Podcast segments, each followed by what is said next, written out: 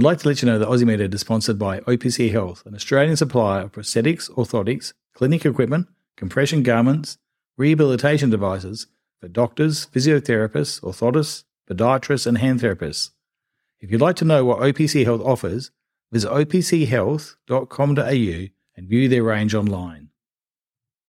Good day and welcome to the Aussie Med Ed, the Australian Medical Education Podcast, where we get to interview specialists in a variety of medical areas, asking their opinion on their certain conditions, obtaining their insight into how they diagnose and treat that condition. In these COVID times, it's a way of replacing the relaxed discussion around the hospital by allowing the listener to put forward questions to be answered or addressed on their behalf.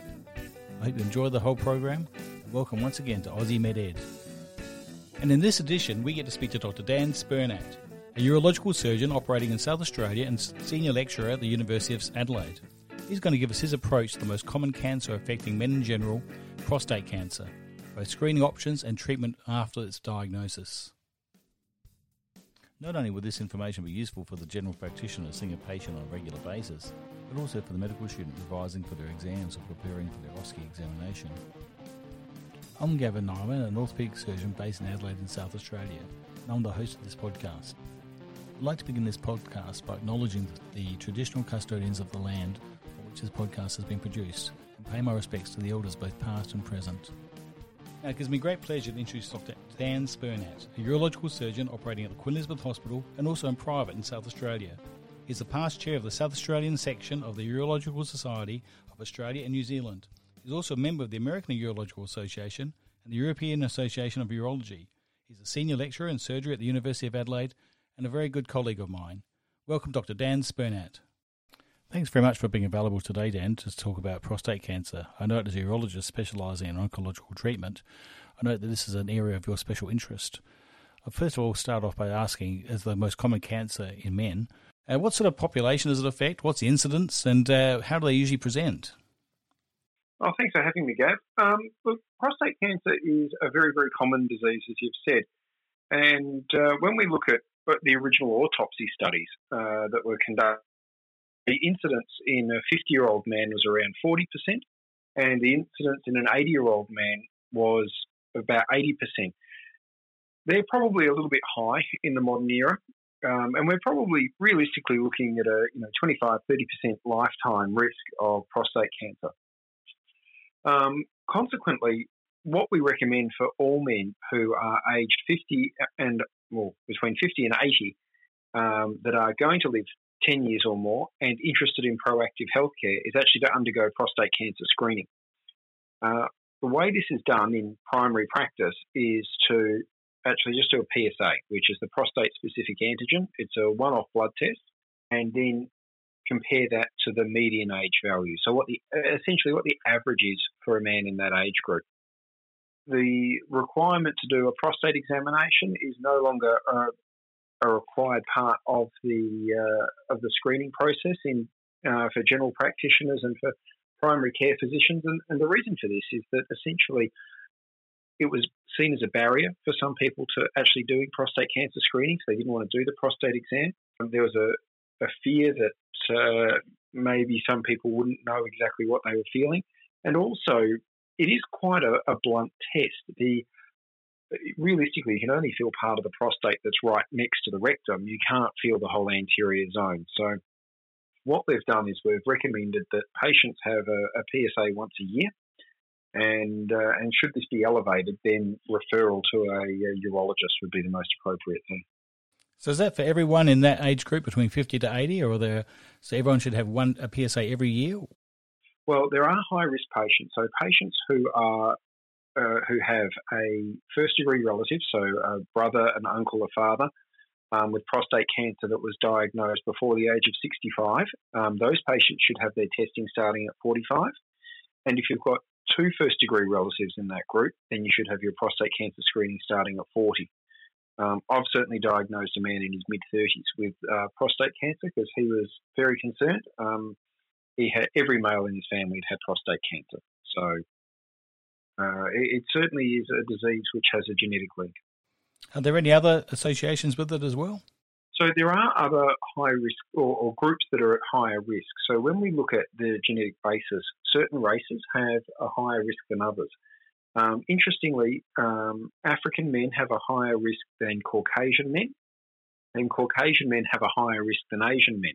The other fascinating part is when they did epidemiological studies and took uh, African or, in this case, Japanese men and put them in America, so very similar to Australia, uh, the, the incidence of prostate cancer increased further. And we think this has got to do with the saturated fats in the diet because there have been other studies linking either a Mediterranean or an Asian diet with a lower incidence of prostate cancer. Okay. Um, what about those patients that don't go for screening and might present with some symptoms? What symptoms will they actually present with? What are the most common uh, presentations? Well, this is this is one of the uh, the big issues with prostate cancer is that unfortunately a lot of the time when prostate cancer presents, it can present too late. So this is why we want to do screening. It can present with bony metastases or pathological fractures. Alternatively, it can present quite innocuously with lower urinary tract symptoms such as poor flow, urinary frequency, urinary urgency, uh, as there is a degree of outflow obstruction. And I guess playing into this is that benign prostatic hyperplasia, or BPH, is also very, very common uh, in men of the same age group. So again, you're sort of looking at a 40% incidence at the age of uh, 50. So you can you've got to be very careful not to just assume that these men with lower urinary tract symptoms have BPH. They may actually have prostate cancer, and therefore every man who comes with lower urinary tract symptoms should be assessed for the possibility of prostate cancer. And what about the uh, scenario where someone might be scared that they've got urinary symptoms, um, but the PSA is normal? Is there any chance of getting prostate cancer with a normal PSA? Unfortunately, there is, and this is where PSA as a test is really, really difficult. Unfortunately, PSA does change day to day. It, if you or I had our PSA done this morning and this afternoon, it's always slightly different. And that's why what we've done is we've developed several PSA derivatives to try and make it more sensitive and more specific for prostate cancer. Um, the most commonly used one at the moment is the median age value. And a good rule of thumb is that the median value for a man in his 40s is approximately 0.5, for a man in his 50s is 1, for a man in his 60s is 2, uh, for a man in his 70s is 3, and for a man in his 80s is 4. So if you take a man in his 40s and he's got a PSA which would be the median in his 50s, his risk of prostate cancer works out at approximately 25%. And it goes, uh, it, it, continues to follow that. So if, ever, if everyone moves up one age group, um, that's when I'd certainly be referring them. The, the other issue is that, and this is where the prostate exam is useful for urologists, is that occasionally the very nasty, very aggressive prostate cancers, the poorly differentiated ones, uh, don't actually secrete PSA. Uh, and this simply is because the cells are so atypical and so bizarre, they no longer represent or even look like prostate cells, and consequently, they uh, they don't secrete any of the hormone. Is there any indication for doing a biopsy or doing further investigations on a patient with prostate symptoms, uh, in other urinary frequency issues, but with a normal normal PSA for their median for their mean age, the median value?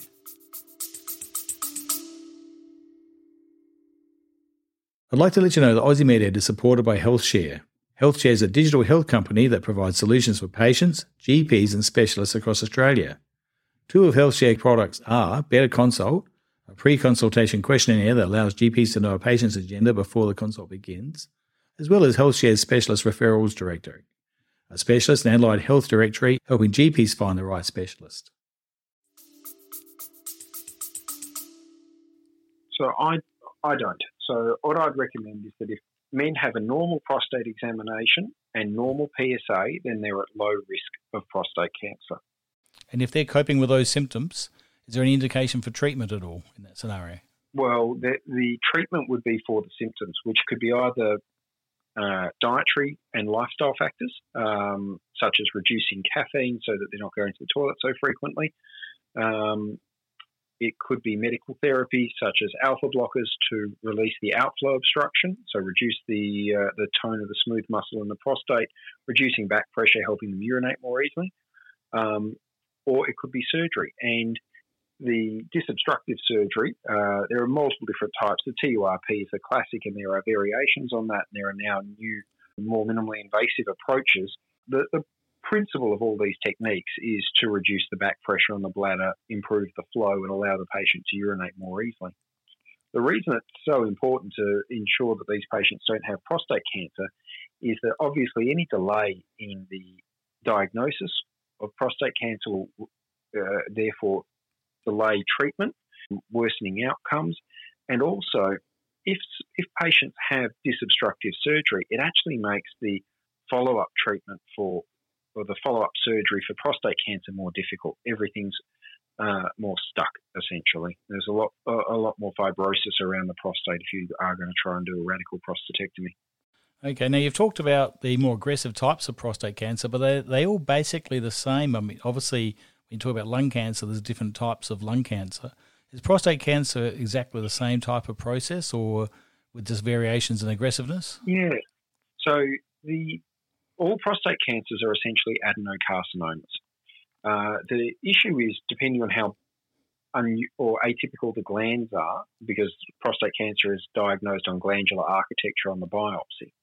The issue is that the, the more bizarre, the more atypical, the more aggressive the tumour is going to behave. So that's going to guide our management. Certainly, that old adage that um, you die with prostate cancer, not of it, is a little bit of a furphy. And there certainly are some cancers that you can uh, certainly just surveil. Um, and these are the low grade, low risk ones. Uh, and we define these as a low grade pattern on biopsy, so Gleason 6, and also involving less than three cores of the biopsy. We can take up to 30 cores these days um, when we do our standard template biopsies. And uh, less than 50% of that total core is involved in, in tumour. So, those, uh, so patients who fulfil that criteria um, can be very safely monitored. Um, and the way we do that is with regular prostate examination, uh, regular PSA tests, and biopsies um, according to different time criteria. There are several different uh, criteria that people use to, to determine this, and that's certainly reasonable. If as the tumours become more aggressive, more radical treatment is required, and certainly then you'd be looking at either surgery in an appropriate man or radiotherapy. Certainly, it depends on the patient factors as well as the disease factors, and patient factors are things like obesity, overall health, any other uh, previous surgery, um, anything that could certainly make surgery or radiotherapy contraindicated. A general healthy patient with appropriate diagnosis of prostate cancer, how would you approach them? You'd obviously consider a radical prostatectomy or? Yeah, I think it's important to explain to patients that they do have choices, and their choices would be either for surgery or for radiotherapy. Different things are going to suit different patients. Some patients, as we know as surgeons, are very, very keen to avoid surgery, and radiotherapy is a completely reasonable treatment option if they've got a, uh, and, and patients should certainly be um, informed of these options. Alternatively, I think it's also very important to offer patients a surgical option uh, and all patients should have this option presented to them as well. The surgical options really are open radical prostatectomy, laparoscopic radical prostatectomy, and robotic radical prostatectomy. Essentially, the difference in tech, the, the difference in technique is obviously the open is the classical operation, whereas the other two are minimally invasive. Pure laparoscopic radical prostatectomy is only now performed by uh, uh, a very select group of urologists. And basically, because the instruments are rigid, it's a very difficult difficult operation, and that's why the robotic approach, which is essentially enhanced laparoscopy, where you have instruments that can articulate with more degrees of freedom than your wrist, has become the uh, the most popular minimally invasive technique. Now, when you hear about robotic surgery, you imagine a, a, robot actually doing the surgery, but it's obviously a surgeon at the end of the uh, instruments controlling it. What actually is involved in robotic surgery on a prostate? So, robotic surgery um, uses the same style of laparoscopic ports that we'd use for other laparoscopy. They're designed specifically to clip onto a robot. And the robot can control four uh, separate ports. And then the instruments are fed into these ports by the assistant, um, as well as having two ports for themselves to pass things like sutures into the surgeon or into the operating field for the surgeon to use. Um, the surgeon themselves actually sits at a console. Most of the time, it's in the same room, um, but technically, it, it can be some distance away, provided you've got suitable internet connection. Originally, robots were designed for the military, so that the patient could have the ports put in in the field, and the surgeon could safely perform the procedure offshore on a navy vessel. But uh, it hasn't hasn't really worked for that. It it is absolutely fabulous um, for other surgery, uh, and I'm certainly a very big proponent of it because I think it has patient benefits as well as surgeon benefits. But it is a um, it is a, a fascinating move where we're no longer touching the patient; we're sitting in the corner um, performing the work. It uh, it does feel quite surreal as the surgeon. So the scrub nurse and the assistant are scrubbed up, but the surgeon is actually unscrubbed. That's right. So uh, when we first started doing them, we were doing them as two surgeon operations, and most of them we still do. Um, but we do also use nurse assistants.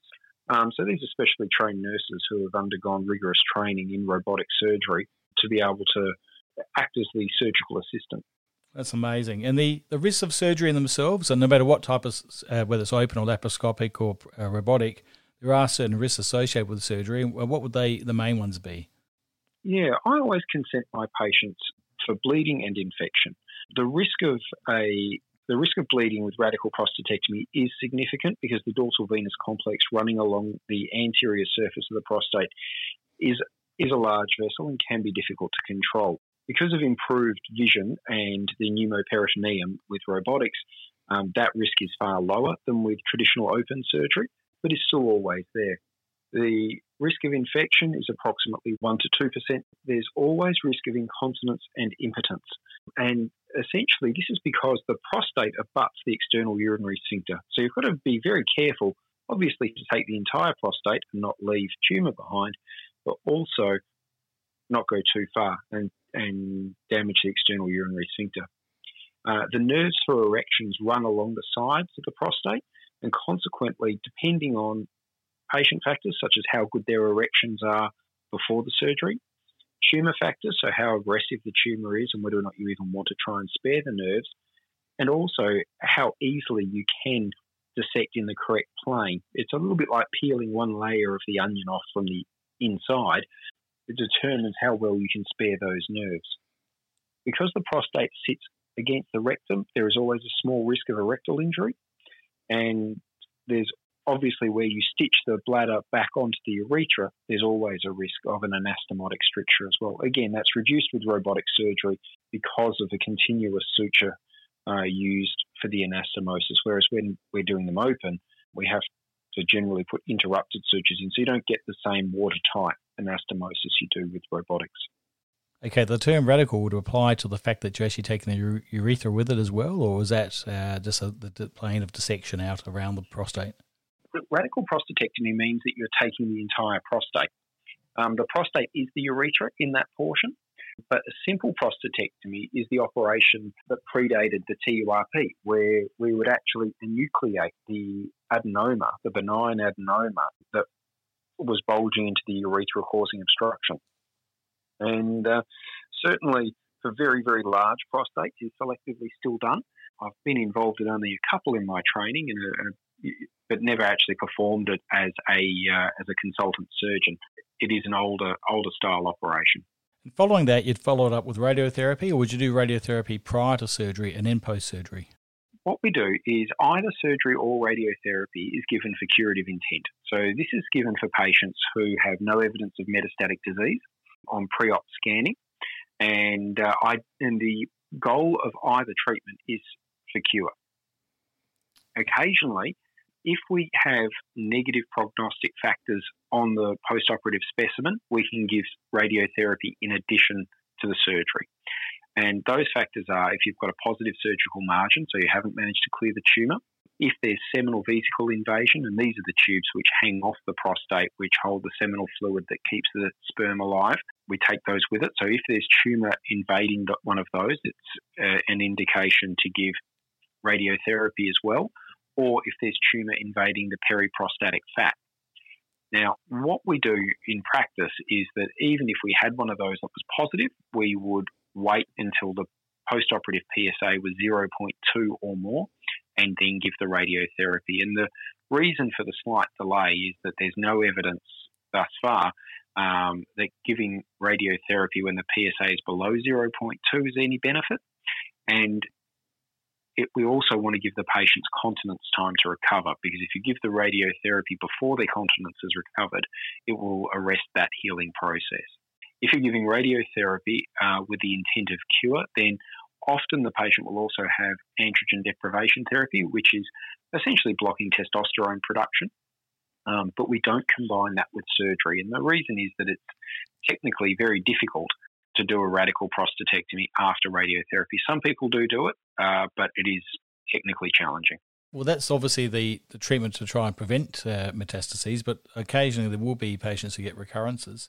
Um, how are metastases well, checked for, and what's the monitoring you do after surgery? And if a hmm. metastasis or a recurrence does develop, what's the treatment for it?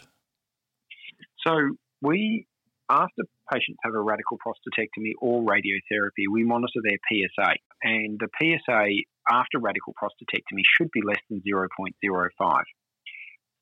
What I do in my practice is for the first year, I monitor them every three months, and in the second year, every six months, and yearly thereafter.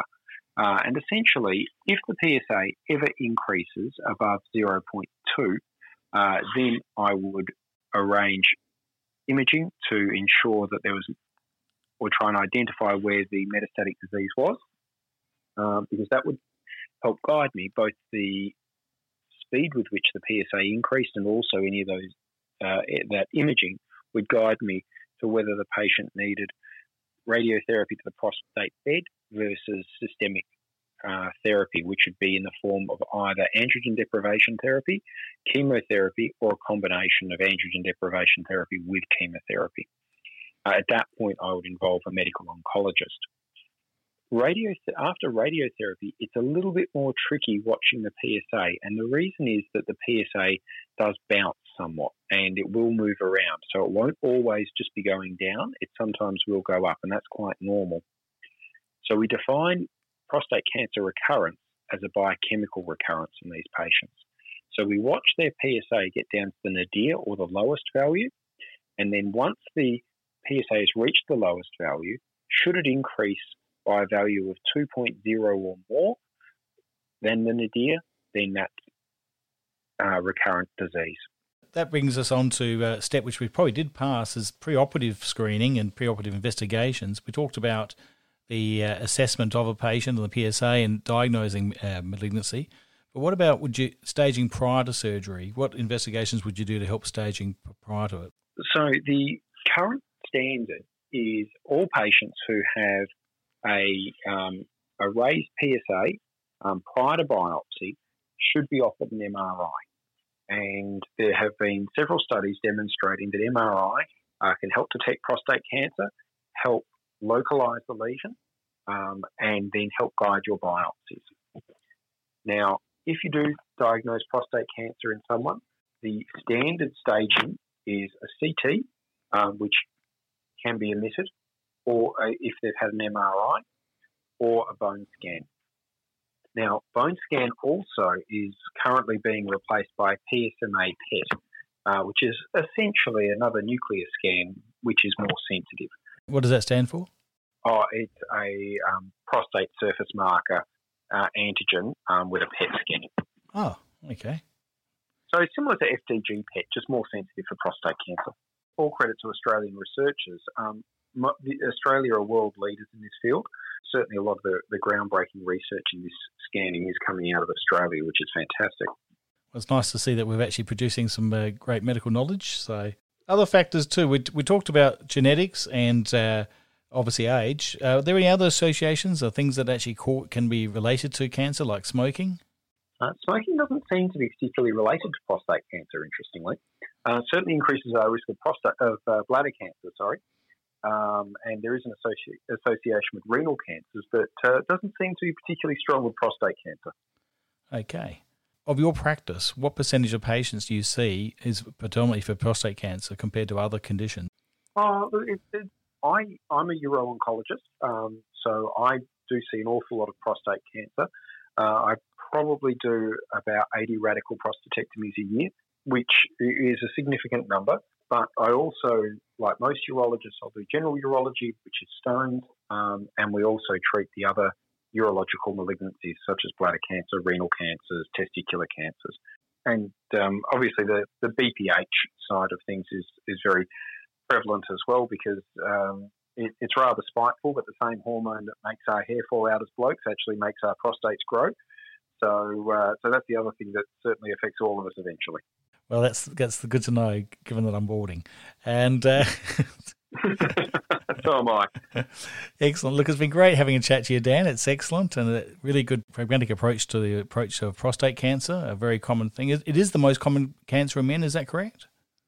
Yeah, it's a it's a terrifying statistic, um, but uh, it's certainly um, screening. So PSA testing reduces the mortality rate by thirty percent over a fourteen year period, um, which is really really impressive. So all of us should be screened um, if we have no risk factors um, from the age of 50.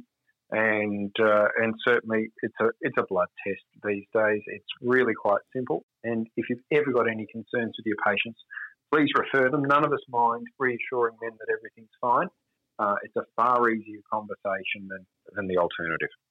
Excellent. Well, it's great speaking to you, Dan. Thank you very much for coming on Aussie MedEd. Thanks so much, Gav. Have a great night. No worries.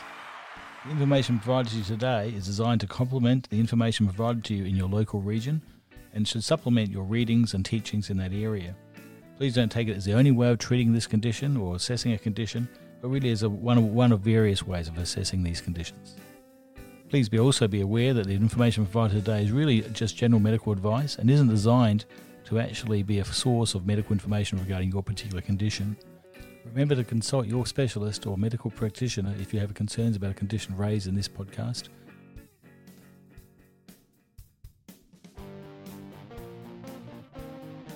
Well, thanks once again for listening to our podcast, Aussie MedEd, or the Australian Medical Education Podcast. I really enjoy hosting this podcast. I hope you find it useful to hear a pragmatic approach to everyday conditions. If you have any questions or information you want to ask about us, or you'd like to put a suggestion for a topic, please don't hesitate to email us at gavin at med-ed.com.au. Once again, I hope you've enjoyed listening to it and we look forward to hosting it next fortnight when we introduce a new topic. Thank you.